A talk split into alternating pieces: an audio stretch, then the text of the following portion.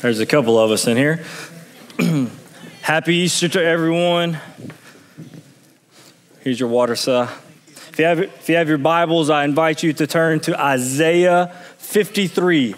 Isaiah 53 uh, is where we will be this morning. Man, it is good to see you all.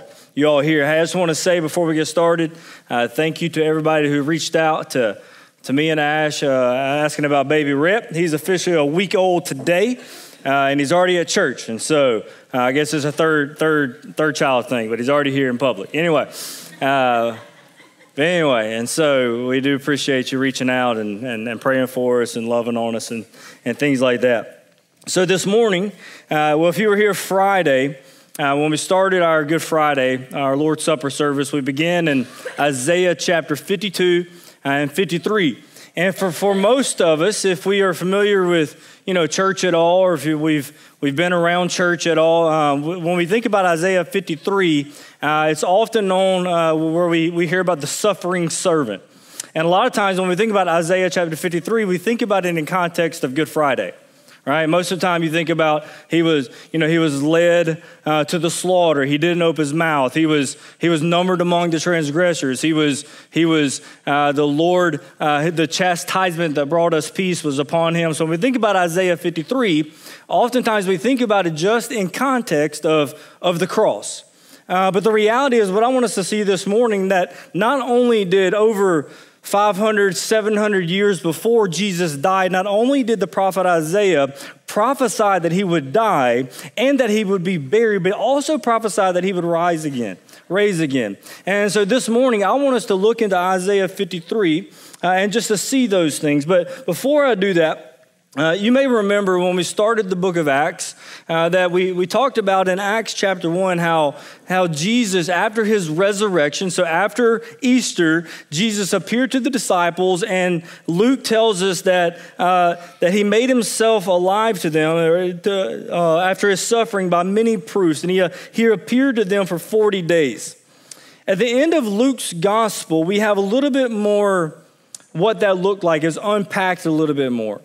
In Luke chapter 24, verses 46 and 47, this is Jesus talking to his disciples after the resurrection. He says, Thus it is written. So pause there for a moment. Jesus is now talking to his disciples and the way that he's about to expound or teach them the big realities and big truths is that he's going to, uh, he, he starts with, It has been written. And there he's talking about the Old Testament. And he says, Thus it is written that the Christ should suffer and on the third day rise from the dead. There, Jesus tells his disciples, hey, this has been written about. Not only was it written that I would die, but it was also written that after three days I would rise from the grave. Verse 47 and that repentance and that repentance for the forgiveness of sin, sins should be proclaimed in his name to all nations, beginning in Jerusalem. Hey, this morning, man, we have the great advantage, and I hope that we never take this, uh, you know, for, as a given, but uh, we have a great advantage to have the Old Testament and the New Testament all in one book. And I want to teach you why say if you were a Jew that came to know Jesus, but say you were a Jew and all you knew was the Old Testament, the promises that a Messiah would come, the promises that God would send somebody as a, to be the, the Savior of the world. All you would have is the, the, the future plans. But imagine, you know, actually believing that, then all of a sudden there's a New Testament and you actually begin to see those promises being fulfilled, right? How it was strengthen of faith. Or maybe you didn't grow up in church, and this is kind of how my uh, my grow, maturing has been. One day, somebody told me that God sent His Son to die for my sins, that He loved me, and that if I believed in Him, that I could be forgiven of my sin. And I, I read about it in the New Testament. Then, as I got older, as I began to study scripture, I began to see hey, this was something that's been promised and planned before time ever began and began. So when we see the Old Testament and the New Testament together, man, it strengthens our faith. And it gives us great confidence that today we're not celebrating a made up story. We're not celebrating something that the disciples came up with to validate this guy that they were following. No, we're celebrating something that was, that was planned and foreordained before the beginning of time.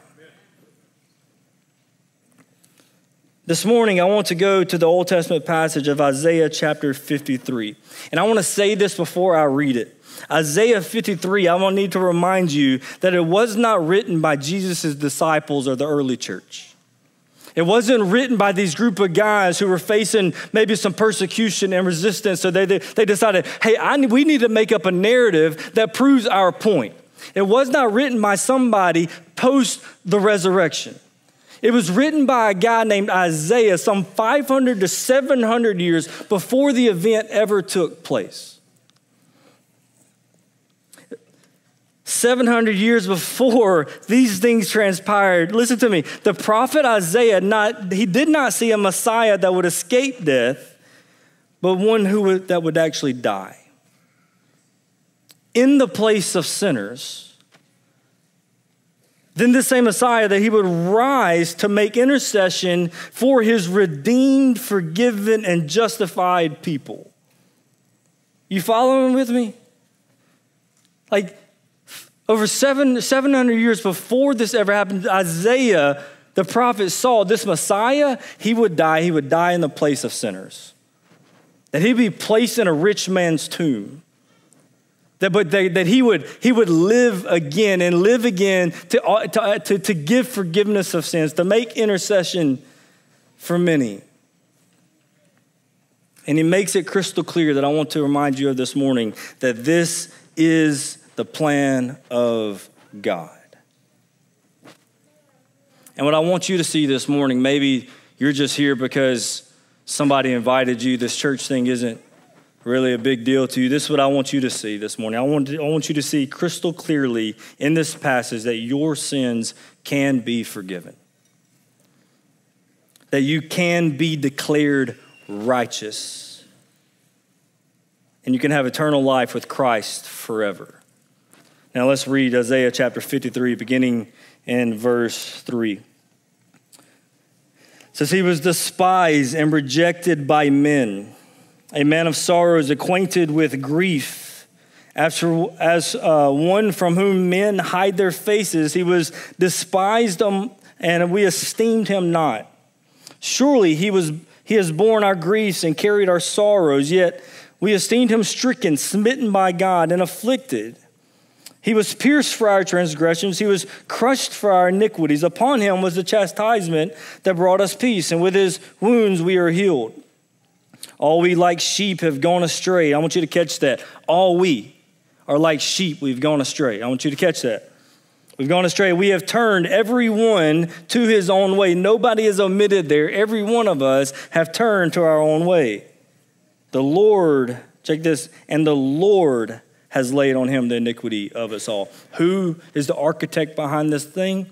The Lord has laid on him the iniquity of us all. Verse 7 He was oppressed and he was afflicted, yet he opened not his mouth, like a lamb that is led to the slaughter, like a sheep that before its shears is silent. He opened not his mouth. By oppression and judgment, he was taken away and as for his generation, who considered that he was cut off of the land of the living, stricken for the transgression of my people. Verse 9, and they made his grave with the wicked and with the rich man in his death. Although he had done no violence, there was no deceit in his mouth. Verse 10, here's where we get to see Easter Sunday. He says, Yet it was the will of the Lord to crush him, he has put him to grief. When his soul makes an offering for guilt, check this, he shall see his offspring. He shall prolong his days, and the will of the Lord shall prosper in his hand. Out of anguish of his soul he shall see and be satisfied. By his knowledge shall the righteous one, my servant, make many to be accounted righteous, and shall bear their iniquities. Therefore, I will divide him a portion with the many, and he shall divide the spoil with the strong, because he poured out his soul to death, and he was numbered with the transgressors. Yet he bore the sin of many and makes intercession for the transgressors. Father, we love you. God, we thank you for your precious word. God, we thank you for the Old Testament and the New Testament. God, we thank you that our eyes have been opened to see your great plan from eternity past, fulfilled in your Son, Jesus Christ. God, we pray that today you open our eyes to see it even clearly, even more clear, God, that you, you overwhelm our hearts with just your story and your love for us. God, I pray that as we walk through the scripture, that if there's anyone in here this morning who has doubted, this Easter thing, who's doubted Jesus, who's doubted this Christianity thing, God, I pray that your Holy Spirit will make it very clear to them this morning that Jesus died in their place. He was placed in a tomb, that he raised again. Now they can find forgiveness of sins. God, we pray that you open our eyes to see this morning, hearts to believe. It's in Christ's name we pray. Everybody said, Hey, three things I want you to see in this passage. I know we got a lot of kids in here, so I'm gonna move even quicker than I usually. I'm just kidding. Uh, it's Easter. I gotta, I gotta spend some time up here. Uh, but three things I want you to see. Uh, I'm gonna, I'm gonna, I am gonna go fast through the first two, and I'm gonna spend most of my time in the third point. But if you're taking notes, number one in the passage of Isaiah 53, what we see is that there's the promised Messiah was to suffer and die. Uh, I get the word servant there. If you go back to chapter 52 and you go up to verse 13, uh, it says, "And behold, my servant." Uh, and then if you go over to uh, 50, uh, 53, verse 11, you see that word again by his knowledge shall the righteous one, my servant. What we understand is that, that Jesus came and he was serving the will of his Father. He came in as a servant, right? To, obviously to seek and save the lost, but he came into a servant as a servant to his Father's will. And the first thing that I see in this text that we're going to go through quickly is that this promised servant, this promised Messiah, he was, he, he, he was to suffer and to die.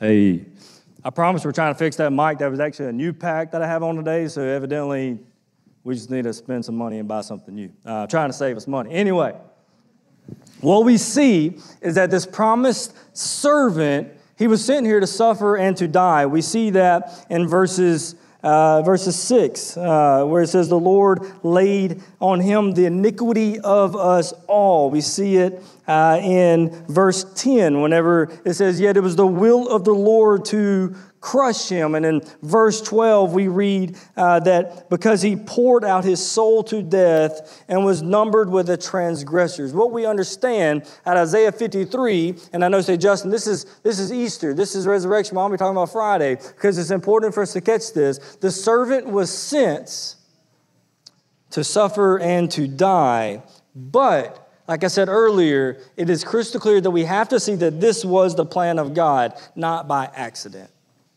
Jesus, what we talked about on Friday, whenever his disciples deserted him, whenever Judas betrayed him, whenever people spit on his face, whenever he was taken from court to court, when he was, he was beaten and, and, and nailed to a cross, whenever he was ridiculed from the cross, it wasn't that the will of man was being victorious, it was actually the plan of God on display. Like Jesus didn't accidentally end up on a cross, it was the will of the Lord to, to crush him. You may be reminded in Acts chapter 4, whenever the church was praying in verses 27 to 28, uh, whenever, whenever the church is praying, it says, For truly in this city they were gathered together against your holy servant, whom you anointed, both Herod and Pontius Pilate, along with the Gentiles and the peoples of Israel, to do whatever your hand and your plan had predestined to take place.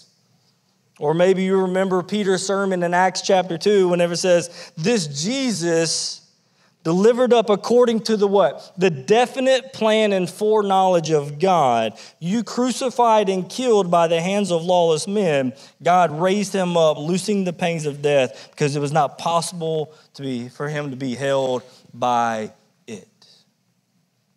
so we see in Isaiah 53 quickly that the promised servant, he was sent to suffer and to die. Why was he sent here to suffer and to die? We see a bunch of those. Check out verse 4. It says, Surely he has borne our griefs, he has carried our sorrows. We see it in verse 5. He was pierced for our transgressions, he was crushed for our iniquities. Upon him was the chastisement that brought us peace. Verse 6 We have gone astray.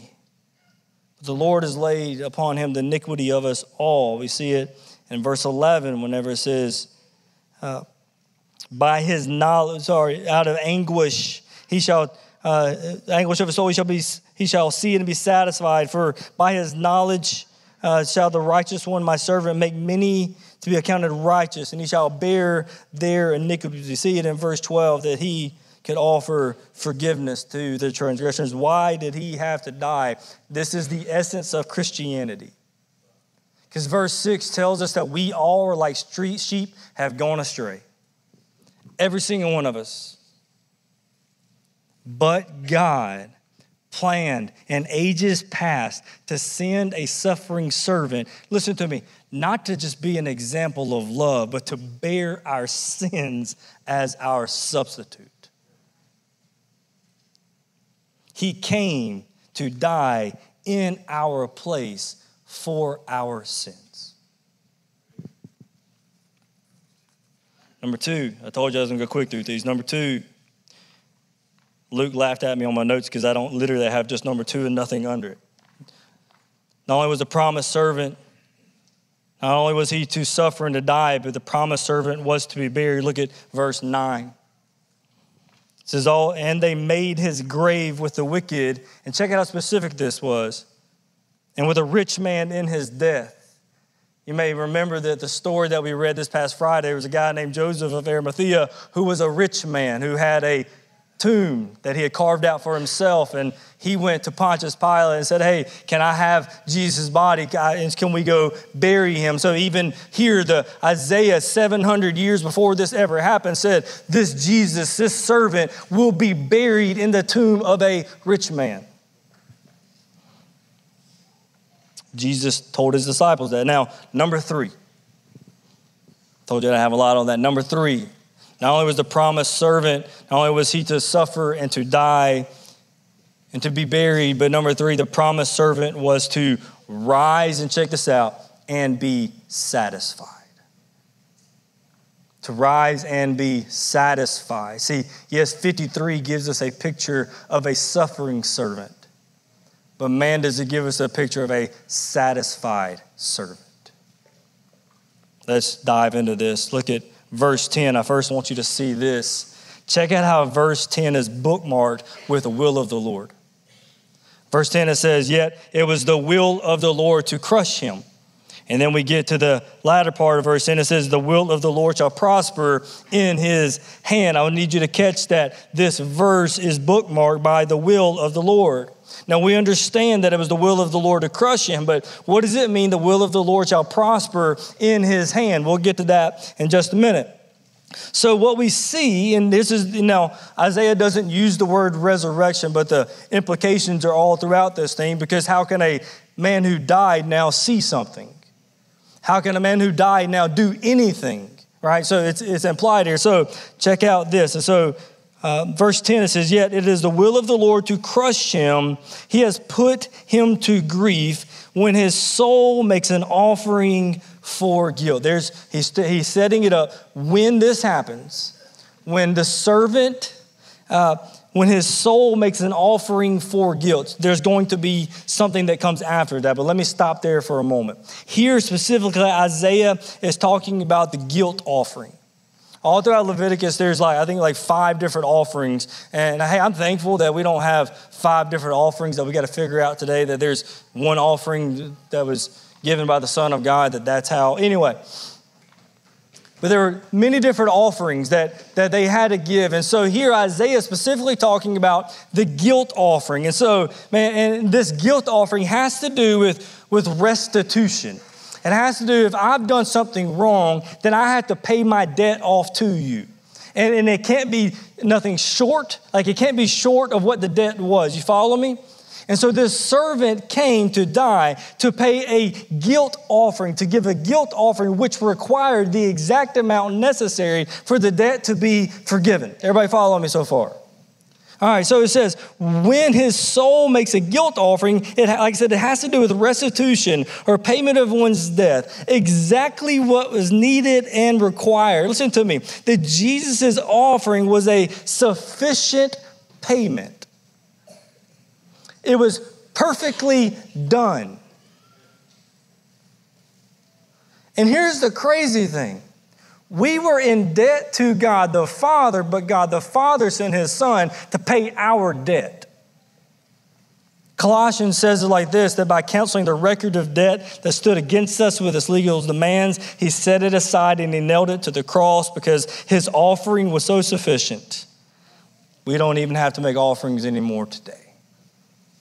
That he came and he removed the guilt. So, Where's the resurrection act? Where's the resurrection act? Resurrection. I haven't had much sleep this week. Where's the resurrection at in this verse, Justin? So, pick back up in the middle of verse 10. When his soul makes an offering for guilt, here's three things that happen. Here's three things that come after. Number one is that he shall see his offspring. The second one is that he shall prolong his days. The third one, the will of the Lord shall prosper in his hand. Let's go one by one. So after he makes, uh, or his soul makes an offering of guilt, first he shall see his offspring. Let me get good news for you. He, he will die, but Isaiah said he won't stay dead long. That he will live again to see the fruit of his work. Everybody with me? That, that, yes, he's going to die, but he will raise and he will see his offspring. He will see the fruit of his atonement. He will see the fruit of his work. Hebrews 2:10 says that it was fitting that he, for whom and by whom all things exist, and bringing many sons to glory, shall make the founder of their salvation perfect through suffering. Man, here's a great man. This is the beautiful here. Verse 6 tells us we were all like sheep. We have gone astray, chasing our own deal. Verse 10 tells us that those who were straying sheep are now his offspring. That he, he takes straying sheep and makes them sons and daughters.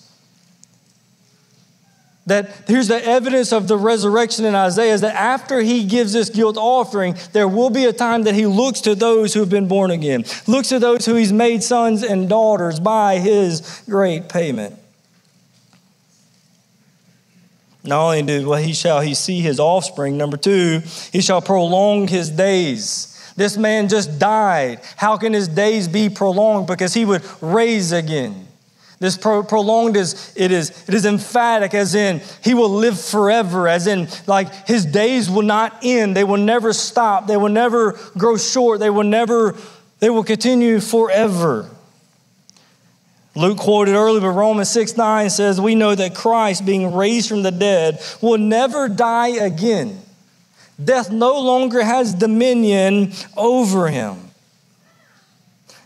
Listen to me, church. Death no longer has dominion over him, so he will never die again. Isaiah told us in Isaiah 53 that his life will be prolonged.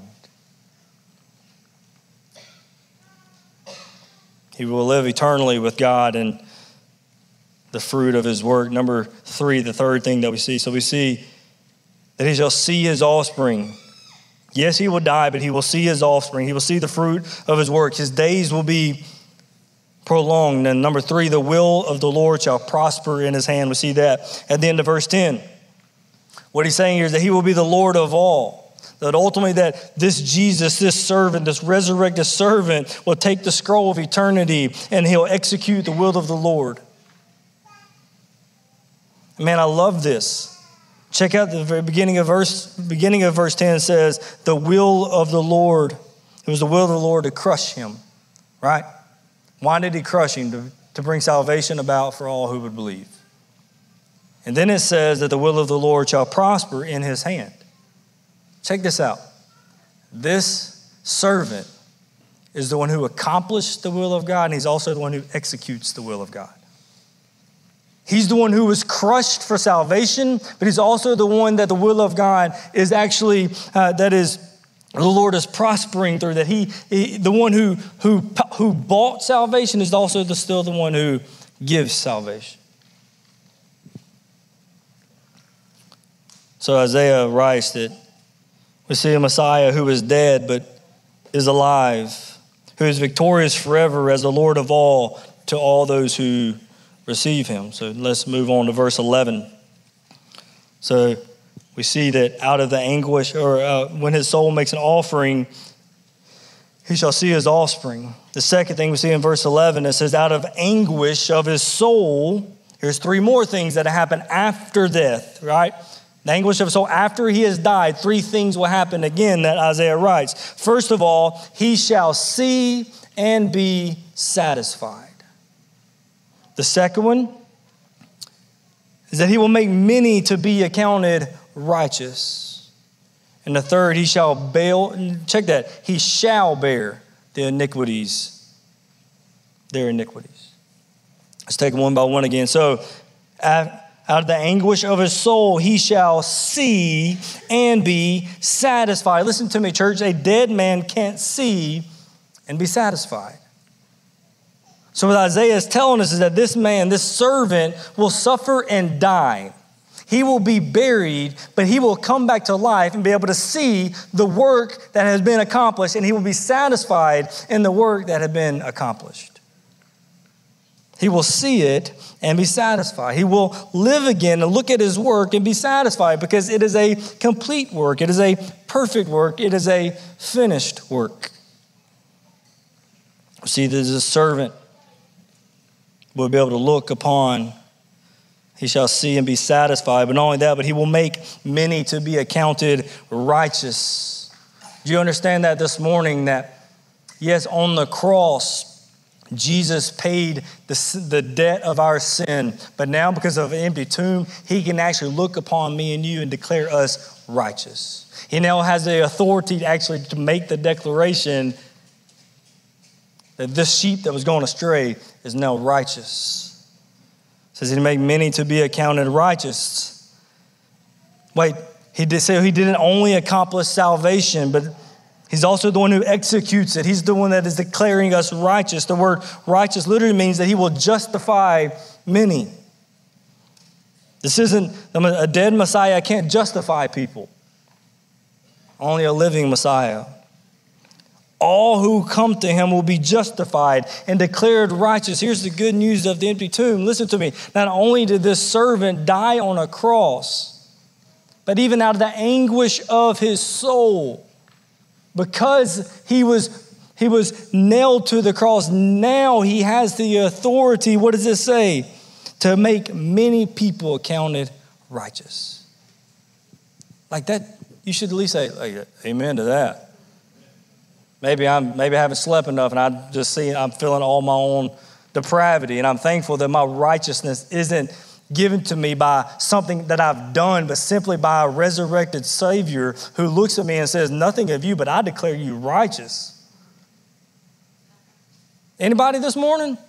Maybe it's Easter because we're looking good, so we feel like we're not as bad as we once were because I'm all dressed up. Hey, I've got my shirt tucked in. I feel good about myself, but I'm thankful that the suffering servant was raised and he's satisfied in his work, so much so that the Father's satisfied and gives the Son the power to look at me and say, He is righteous.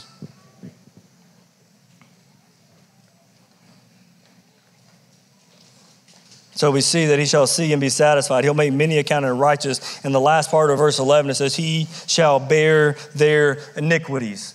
He shall bear. This is, this is future tense. Oh, wait, I thought he just bore their iniquities, right?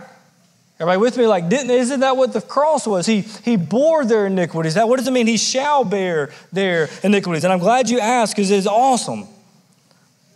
Now he lives to make intercession for those whom he has justified. And this is what Isaiah is telling us. You ready? This is why it's so important that his days are prolonged. You ready?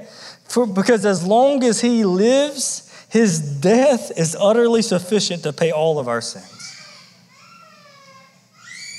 He'll never die again. For all of eternity, his death is sufficient for the forgiveness of sins. Listen to me, child of God. This is why it's important because you never, you no longer ever have to bear your own sin anymore. Because this servant, he suffered and he died and he was buried, but he was raised again. And now he can look upon those sheep that have gone astray and say, they're righteous. He is satisfied, we are justified, and now our sins are carried by another forever. Lastly, the last picture of the resurrection, we see it in verse 12, and man, I really like this one. I hope I can do it justice. And so, if you go halfway through the verse, it says, Because he poured out his soul to death, and he was numbered with the transgressors. So there it is again. All right, there's the marker. We've seen three markers of death. We've seen it in verse 10, where there's the will of the Lord to crushing. Verse 11, the anguish of his soul now because he poured out his soul to death and was numbered among the transgressors. Check out the beginning of verse 12. Therefore, I, being God, I will divide him a portion among the many. Some translations actually say the great. What he's saying here, what Isaiah is prophesying, is that this suffering servant that came in was despised. I catch this. Maybe somebody needs to hear this this morning. The suffering servant that came and was nailed to the cross, that was placed in a tomb, that was raised from the grave, is now exalted to the right hand of the Father in total control and in all authority. And that's the picture. This is what, uh, you, you, if you walk through the first eight verses, you look at Jesus and he had no place. Like he had no authority. People didn't accept him. And now Isaiah gives a contrast to that, that after he, uh, because he died, that his father will raise him. He will have, he will, he will have a portion among the great, and he will be exalted as Lord of all. Hey, this morning we, we still serve this same Jesus, and he isn't this, this humble Galilean carpenter that, like a lamb to the slaughter, he didn't open his mouth. Now he's a risen, reigning, ruling king of the universe. And when he comes back, he won't come back as a suffering servant, but a conquering king.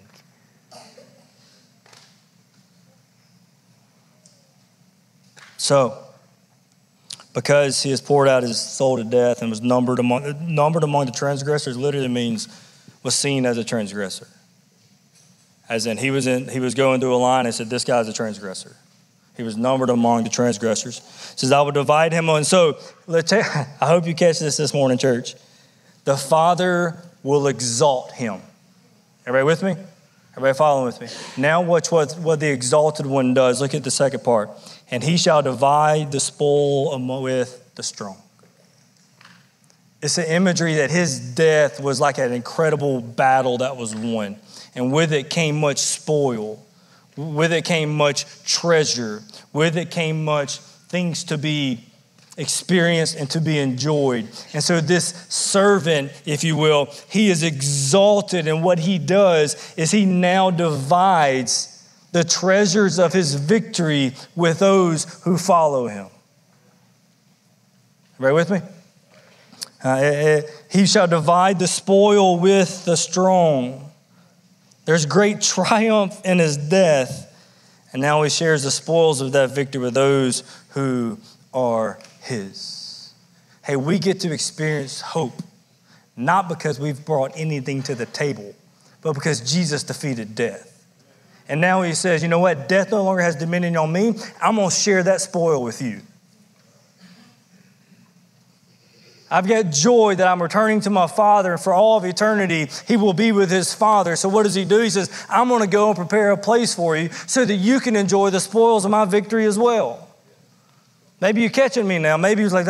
Listen to me. Everything that, every blessing that we have of being a follower of Jesus is not something we've done on our own. It's Jesus allowing us to enjoy the spoils of His victory.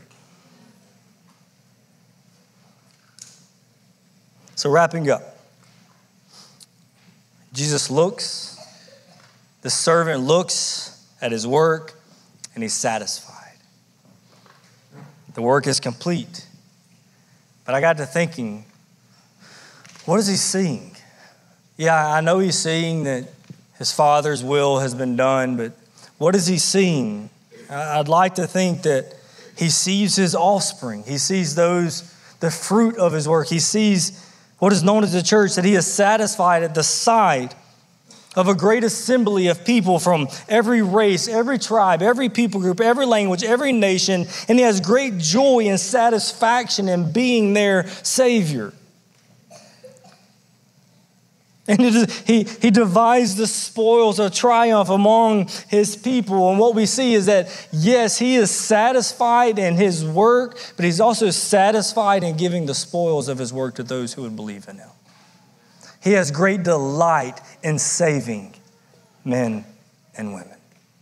So, my question to you this morning are you His? Have you placed your faith in Him?